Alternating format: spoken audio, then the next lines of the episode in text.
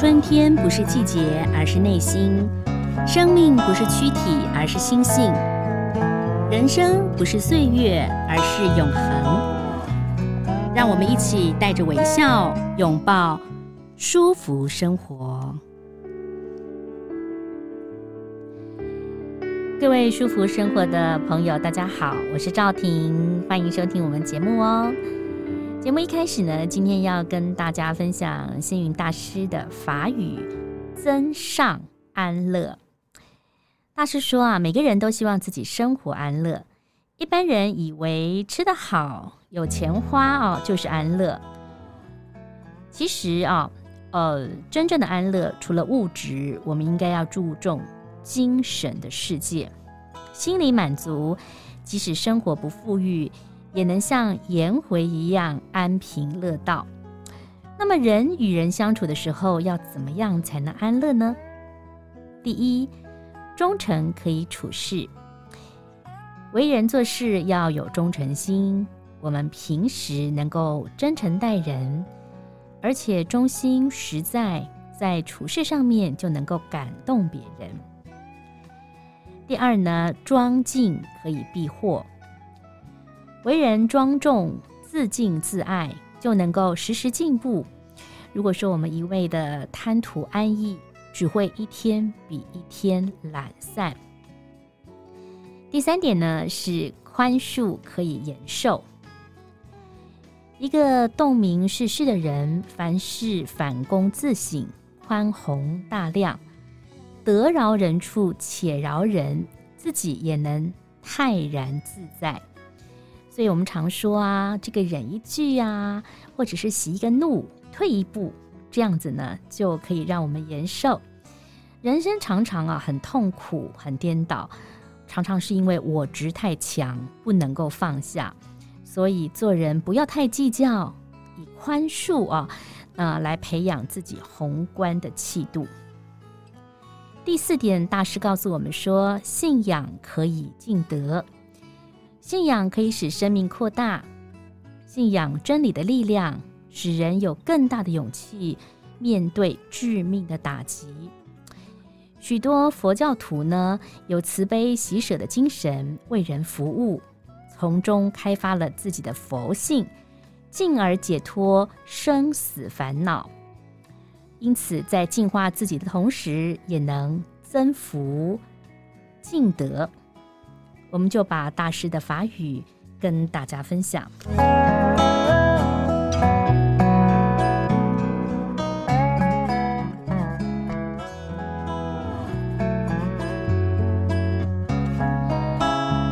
好的，接下来呢，很高兴呢，我们要来介绍一本书啊，尤其是现在疫情的关系啊，对于很多朋友来讲。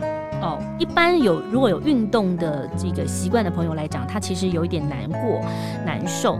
那对于一些中老年人的朋友来讲，他就很少，他就没有办法出去走路什么的。所以有的时候，你知道，年纪大的人一不走路、一不运动的话，突然就觉得说，怎么体力差那么多？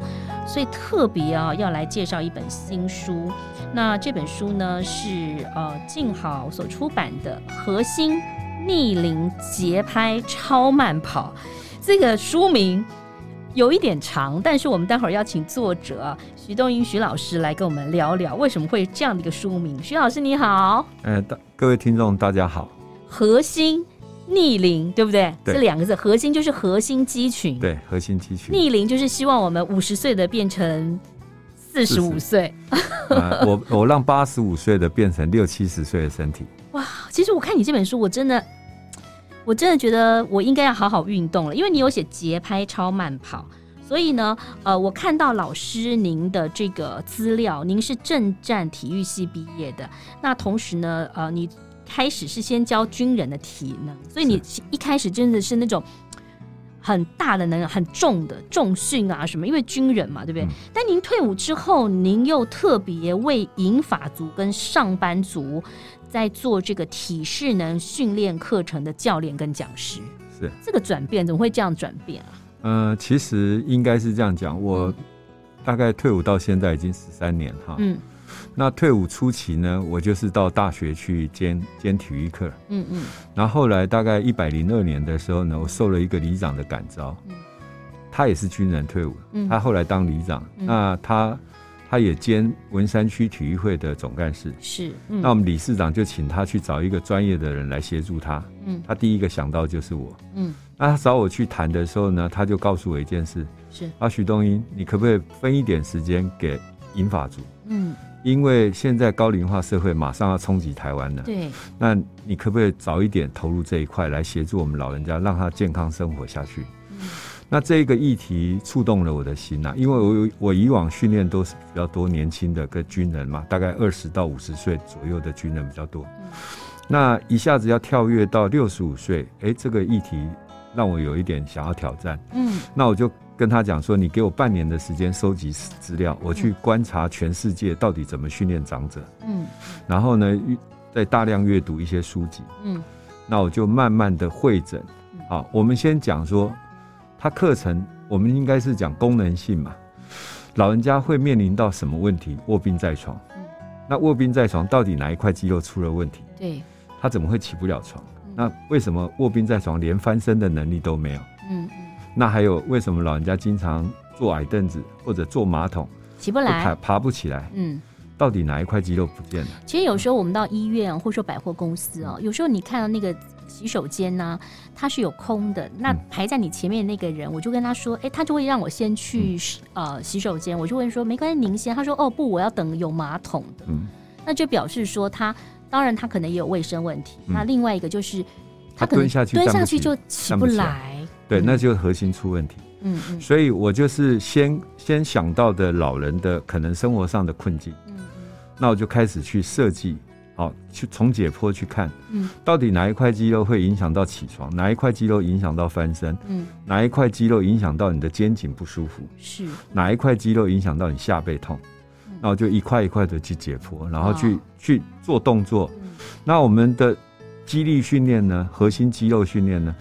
以往你听到的肌力训练、重量训练都是靠健身房的仪器，对，重重量训练重训就是抬东西，或者是说你半蹲拿。那我这个、嗯、我这个呢是成本效率最低的，嗯，透过一张瑜伽垫，然后用我们自体的体重，自己每一个身体的肌肉重量，像譬如我举例，我一颗头大概体重十分之一到十二分之一，也就是说整个体重，比如说我五十公斤，对你这一颗头大概就五公斤。所以你看，你做卷腹、仰卧起坐动作，是不是要把你的头跟肩膀抬起来？对。那你一抬起来，大概扛了一二十公斤的重量，然后压在这一块。怪不得我抬不起来。是啊啊，那这个时候你就要小心哦。这时候你可能你的肩颈就出问题，所以肩颈经常酸痛。而且，当你起床需要人家扶你的头跟肩膀的时候，就是被照顾的时候。你看长者要扶他肩膀跟头起床，是不是很严重？哎、欸，其实要跟这个老师报告一下，我前一阵子落枕啊，嗯、我真的第一次觉得中年人要我自己要运动了，因为我落枕之后呢，我想要上洗手间，嗯、我躺在床上，我就是用我的臀部跟腰部让自己慢慢挪到右边，然后发现右边之后撑不撑不起来，为什么？因为脖子这边没力，我用右手撑好痛，然后我就只好又让自己这样。慢慢的，先转体，又转到左边，然后我又要用左手撑，又撑不起来。所以呢，像我父我妈妈，她的核心真的是不够，因为她本来下肢她就坐轮椅嘛，哦，所以你可以看到老人有的时候连手这个地方都要绑。为什么？因为他都是用双手去撑，其实双手就又要费力了，因为他脚没力，他只好用手。可他当手没力的时候怎么办呢？其实就没办法了。所以这个时候就要先去刺激锻炼他的上臂肌肉。嗯嗯。啊，然后我们的关节活动就会牵引肌肉联动，嗯嗯、是，所以我们只要做伏地推撑，就是瑜伽的眼镜蛇式，或者是伏地挺身这个动作。听众可能不太知道，我们用想象的伏地挺身，就是你整个人趴着。趴着，然后用手掌撑起来，跟手臂的肌肉力量把身体推离地板，这个动作就好。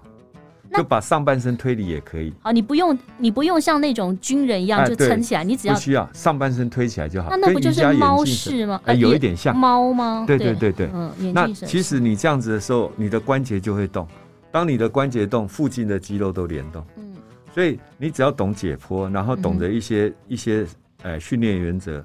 其实我训练很多长者，刚开始也像啊赵小姐所讲的一样，嗯、很多刚进来的时候，嗯，他们连自己的身体都推不动，哦，那就表示肩颈严重弱化，所以经常会肩颈出问题，甚至脱那个我们讲颈椎滑脱。嗯嗯，哎、欸，那我其实训练过一个也很有名的主持人，嗯，叫魏德瑜小姐。哦，哎、欸，她以前也得过很多，对对对，那她呢，她一个礼拜，因为她的斜方肌出问题，就我们讲肩背的肌肉出问题，嗯嗯，她一个礼拜要吃普拿疼四五天，她被我训练不到两个月，嗯，竟然有一天突然跑来说，老师，我竟然不用吃普拿疼了，我说为什么？嗯，啊，你跟我讲的，我的肩颈好了，我的头痛就不见了。好，那老师，我们就一步一步的，因为您书上有写。如果听众朋友想要知道更详细，因为我们毕竟透过我们的这个空中嘛，啊，那您可以买书，因为书上老师都有，徐东英老师都有做示范。是，那我们先一步一步了解啊，就是你一开始讲说，其实我们睡眠、运动、饮食都要撑住嘛，哈。那当然，中老年人就知道蛋白质的补充是很重要的，可是有时候。牙口不好，所以你其实有时候蛋白质补充，可能有些人会用饮品，像那种高蛋白的也可以嘛？适不适合啊？很适合，很适合，是是？其实现在高蛋白哈，有动物性的，也有植物性的。那我知道这个素食节目应该是植物性的为原则。对。所以植物性的它高蛋白就是萃取大豆。嗯。它把大豆的那个蛋白哈萃取出来。所以它的营养素会比你直接吃豆腐啊这些豆类还要快哇！对，就好像我们讲说年长者为什么年纪大的时候到末端的时候用所谓那个安素给他亚培安素那种哈高蛋白给他呃那个营养剂给他也是可以的，他一天两三罐他就不会饿死。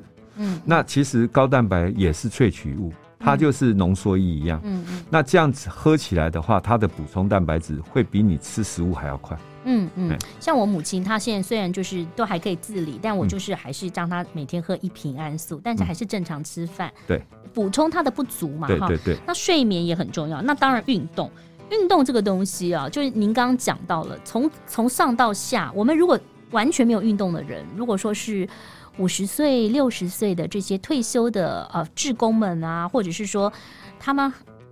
就是也要带孙子哦，他会要怎么样开始训练？到底从哪边开始训练？我会建议哈，其实肌少症对抗肌少症就是必须要靠阻力训练，就重量训练、重训。嗯，对。那各位听众呢，可以透过我这一本书呢，你看我每一个动作，那每一个动作旁边会有一个 QR code。嗯，那你扫那个 QR code 进去以后，就会有我的示范动作跟口令。我说你出这个书很辛苦，因为就你出了书之后，你还要去录影。哦，我先录影。其实我这一些都已经很做很久了。我因为上线上线上课程嘛，那我女儿就帮我拍了。那拍了以后一段一段的剪辑上去，所以我这 QR code 也是因为那个那个影片档，然后直接就有做示范。嗯，那所以各位听众呢，就可以透过我书里面每一个动作，嗯，你就可以扫旁边的 QR code，就可以看到这个动作，而且下面会有讲这一块。肌肉在训练什么？嗯嗯，那对我们的生活会有什么好处？是，所以我们现在就是因为我们看不到嘛。如果说听众朋友说，那我们现在先从脚力开始练的话，要怎么练？腿的话呢，可以先练的是深蹲。深蹲呢？对，就是我们透过其实深蹲，它可以刺激我们人体的百分之七十的肌肉。我们其实腿部的肌肉是占着大概有二分之一的肌肉量，嗯，就人的百分之五十，那再加核心，大概就加起来大概有七成，嗯嗯。所以说深蹲呢，你在操作的时候呢，是动你的髋关节往后推，嗯，然后膝盖不动。屁股不要往后翘，对，因为我曾经屁股要往后翘，往后往后往后压，但不要翘起来。对对对啊，然后往下坐下来。哦。然后这些动作其实各位都不用太担心，你就扫 QR code 进去以后，我会用我的口令带各位，而且会告诉各位重点在哪里。嗯嗯。你就听着我的口令来做。那我我这样子深蹲啊，我要一次做多少？我曾经有去过健身房，他老师都会说一组嘛，比如说一次可能八个，然后你做四个，嗯，那三十几个。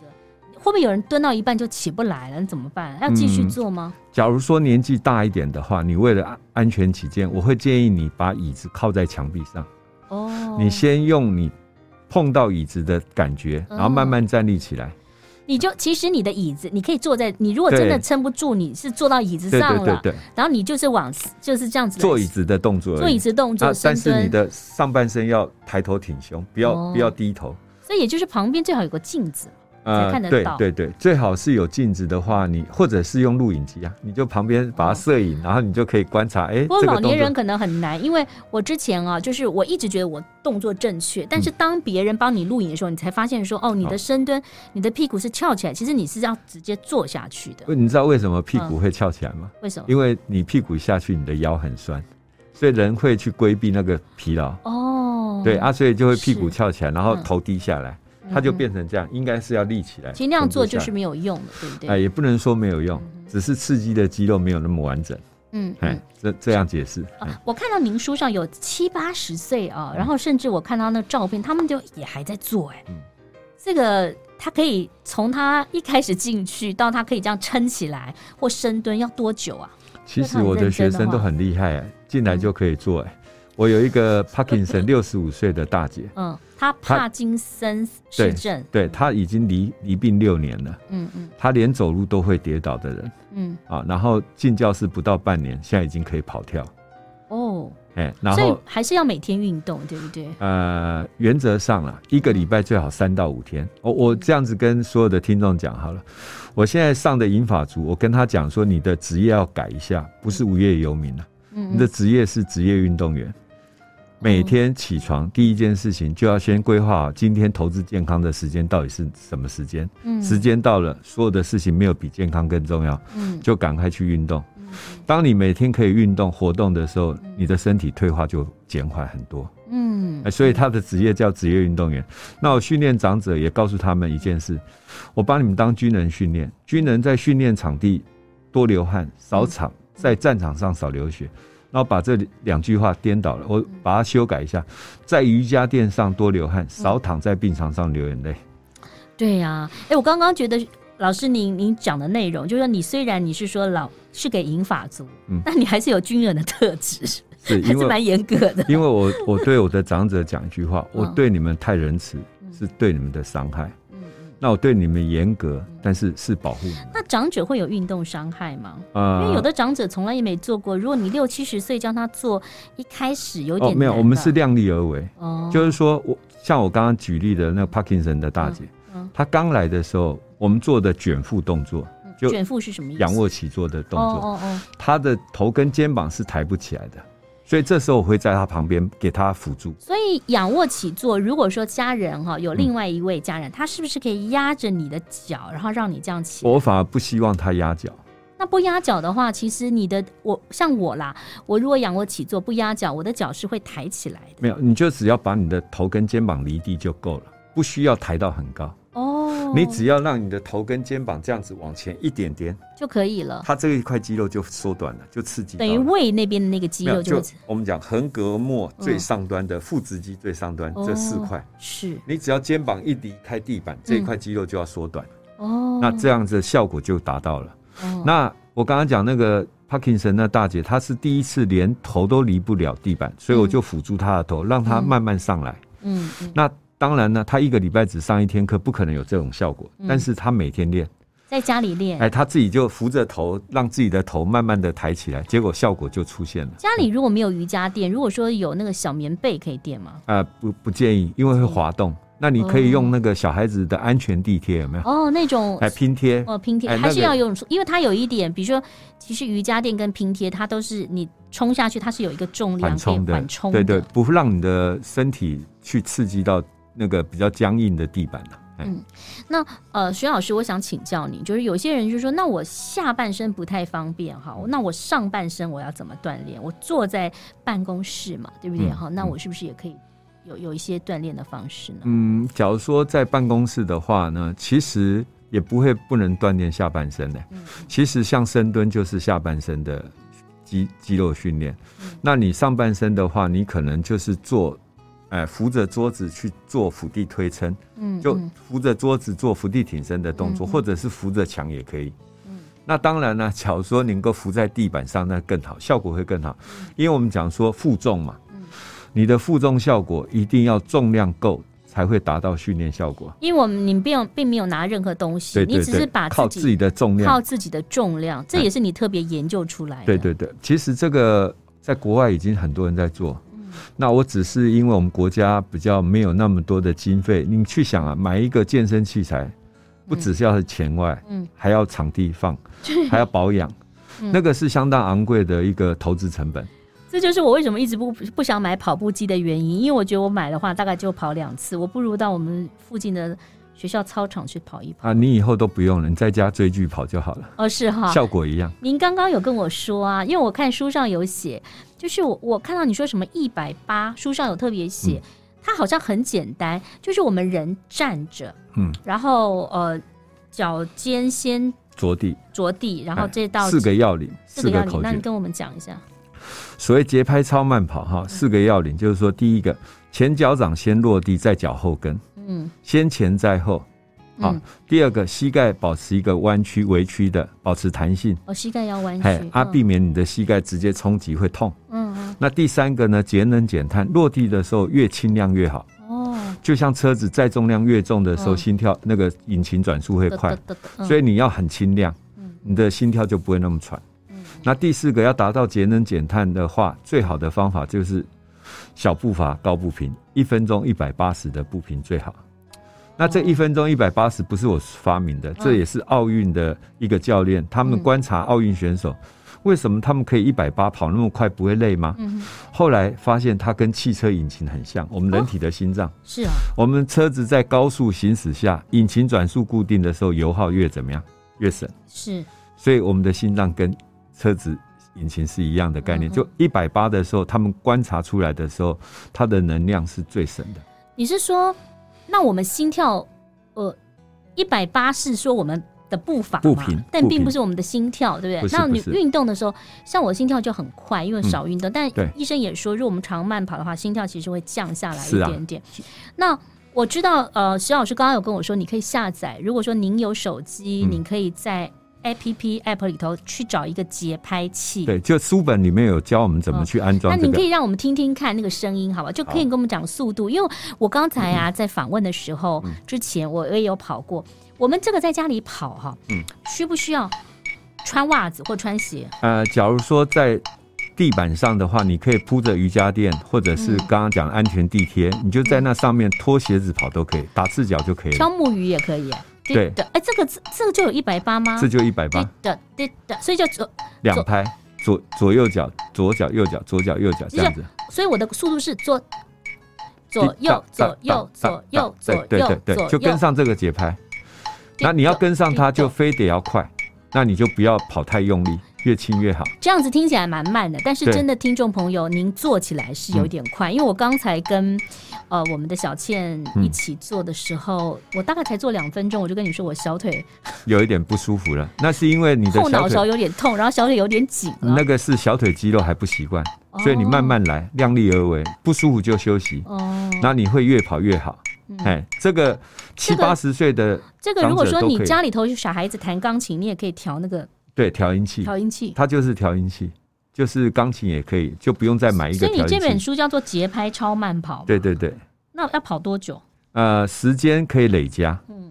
假如说你今天现在我在工作上，嗯，我有十十几二十分钟是空档的，嗯，那我这时候又有一点疲劳，我就用节拍超慢跑，在办公室稍微动一动。十分钟，你一整天累加起来，最好能超过三十分钟，甚至到九十分钟更好。好像也不难。你看新闻的时候，有时候你看疫情的报告的时候，心情很沮丧，嗯、就跟着跑。其实，其实我这个叫做追剧神器啊。哦，你就是跟着节拍器，然后你喜欢追剧，下班回到家，你不要坐沙发，嗯，而是站起来原地超慢跑。嗯，那你就听着节拍器追剧，嗯，然后你追的时间越久，你的运动效果会越好。然后呢，第二个呢，你你追剧的时候，或者是你也可以看球赛。有些人喜欢看运动台嘛，你就看球赛，把这节拍器打开，你就开始追。我有一个书里面有一个案例哈，他一整年他总共瘦了二十四公斤。哇！一整年，他其实他是为健康，他不是为减重，对不对？啊，他刚开始是因为医生已经告诉他，开始要投药给他，因为他血糖已经开始到了临界值。嗯嗯。然后医生告诉他两条路选择，一个运动，一个吃药。嗯，那他三个月逆转他的空腹血糖，还有糖化血色素，还有肝发炎指数。嗯，三个月体检报告回到正常，就做这个而已。好认真，他有配合饮食吗？哎，当然有。那当然饮食就是尽量吃好的蛋白质哈，嗯嗯然后蔬菜优优质蛋白质，不管是吃素的好、嗯、吃荤的都可以，你自己去选择。然后再来就是搭配好的运动模式，嗯，那这样子下来的结果，他一整年就瘦了二十几公斤。哎、嗯，那回到他三十年前的身体，他单纯就是这样跑吗？就是这个节拍跑吗？是啊，他就用这个节拍，而且他现在他没有做其他的，他还有加做一个叫做。间歇塔帕塔，但是那个动作并不是真正可以燃烧脂肪，反而是这个这个。间歇塔帕塔是什么？啊、呃，我们讲说很多现在很多的间歇运动、间歇有氧，嗯哼，啊或者间歇肌力训练。啊，其实那些动作呢，其实跟我们这书本有一点雷同，嗯嗯，但是我们的书本主张的是慢，为什么要慢呢？当我们的肌肉快速收缩的时候，对你的身体体能比较差的或年长者，他反而容易诱发受伤。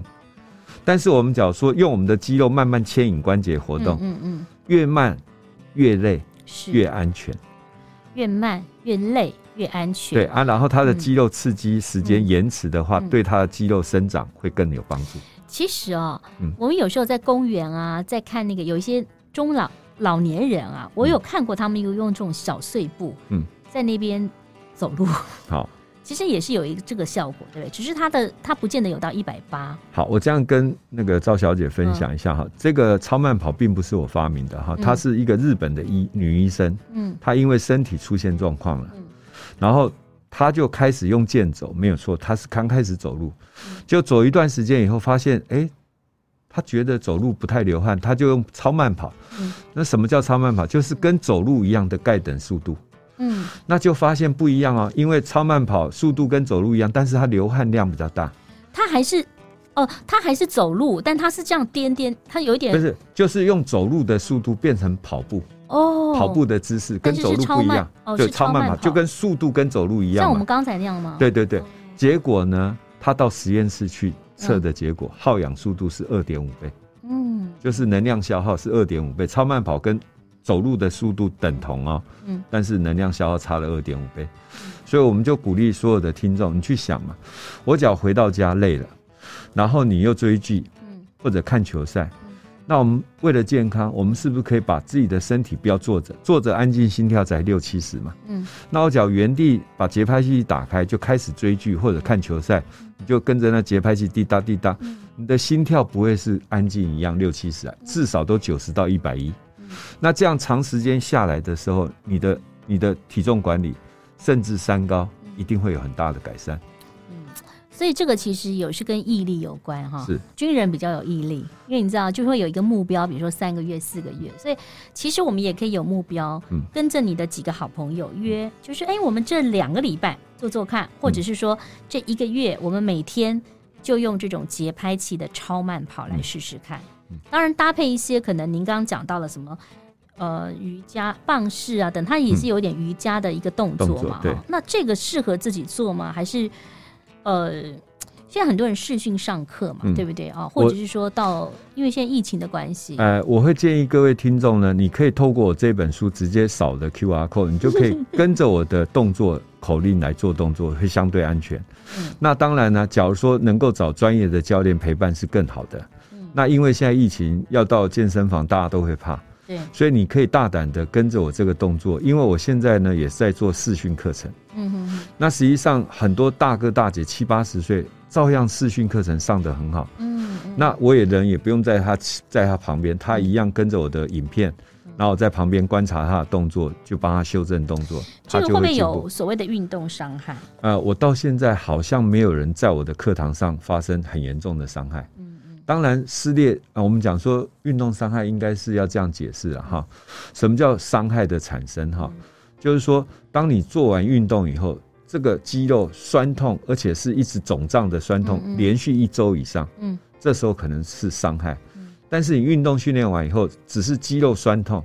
而这酸痛大概只有两三天，那可能是乳酸的关系，而不是乳酸。乳酸大概一两个小时就结结束了，它叫延迟性的肌肉组织破坏，而它是良性的。那因为我们讲 overload 嘛，超载、超负荷，是超载的过程，肌肉一定会难免撕裂，而这撕裂并不是伤害，它是一种好的破坏。嗯，那你肌肉才会增生，才会增加更多肌肉纤维。嗯，那你这样才会练的肌肉才会越来越强大，这样。好，就是好好的这个练习啊。这今天特别啊、呃，邀请到呃徐东英老师来，就是要告诉大家，在这个疫情当中，我们就是有一个新的概念，嗯，哦，慢呃，等于叫做慢运动嘛，应该怎么讲？超慢跑的运动，嗯、先从这个开始。对，我会鼓励大家，就是假如说你觉得你现在连运动都很难提起劲的话，嗯，那我会建议你先从节拍超慢跑来做都没关系。嗯嗯，等你跑一跑，你会发现，哎呦，睡眠品质变好了，精神变好了，然后感觉上，哎，身体比较舒服了，比较有力感。那你再慢慢的进入到核心肌肉，因为核心才是一切啊。我们所有人的行动能力是跟核心有绝对关系。起立、坐下、起床、上下楼梯啊，上下公车，甚至坐坐轿车要下车，发现你移动很慢，那都是核心出问题。所以我们超慢跑之后就做核心。核心刚刚讲说那个深蹲，就是也算是核心。核心的一种。那除了这个之外呢，还有什么？呃，其实我会建议，找时间不够的人哈。三个运动很重要，嗯，这三个运动呢，它可以顾好我们的四大关节，嗯，那四大关节呢，嗯、就是膝关节，嗯，跟髋关节，嗯，那膝关节、髋关节做深蹲就可以去保养好了，嗯，然后第二个肩关节跟肘关节，嗯，做腹地推撑，嗯，腹地挺身的动作就可以保养好肩跟肘，嗯，然后最后一个叫棒式平板撑，核心。哎、欸、啊，这三个动作，棒式就是我们刚刚讲的，就撑哦，撑地板那种，手那样撑着撑着地板，然后脚也是直的，有点像棍子嘛。电影当中那个军人被，就是有些人被罚这样撑着那样子，撑地板。那撑多久？呃，时间越长越好，大概两分钟以内最好。我在访问你之前，在家里头有做每个动作，那个撑在那边的时候，我觉得还好。但如果撑的你让我往下再上来，我我可能就会有点累。呃，我的长者两分钟都可以跟你聊天。然后甚至更多的长者已经进阶到做更难的平板撑的动作。好，那听众朋友，我们就以三个为目标，先我们做超慢跑，每天跑，对不对？对。你看体力，一个小时六十分，你可以一天跑六次啊，对对对，分十分钟，十分钟。然后呢，这三个核心就是深蹲，哎对，然后那个伏地挺身、伏地推撑、伏地哦，你躺在那往趴着趴着。头。趴着做伏地挺身，头在地那边，然后撑上去，对，把身体推离地板的动作。然后第三个呢，就是棒式，棒式，你就手这样撑着上去啊。对对对。那当然，您如果会收听我们节目，所以你应该很会用网络嘛。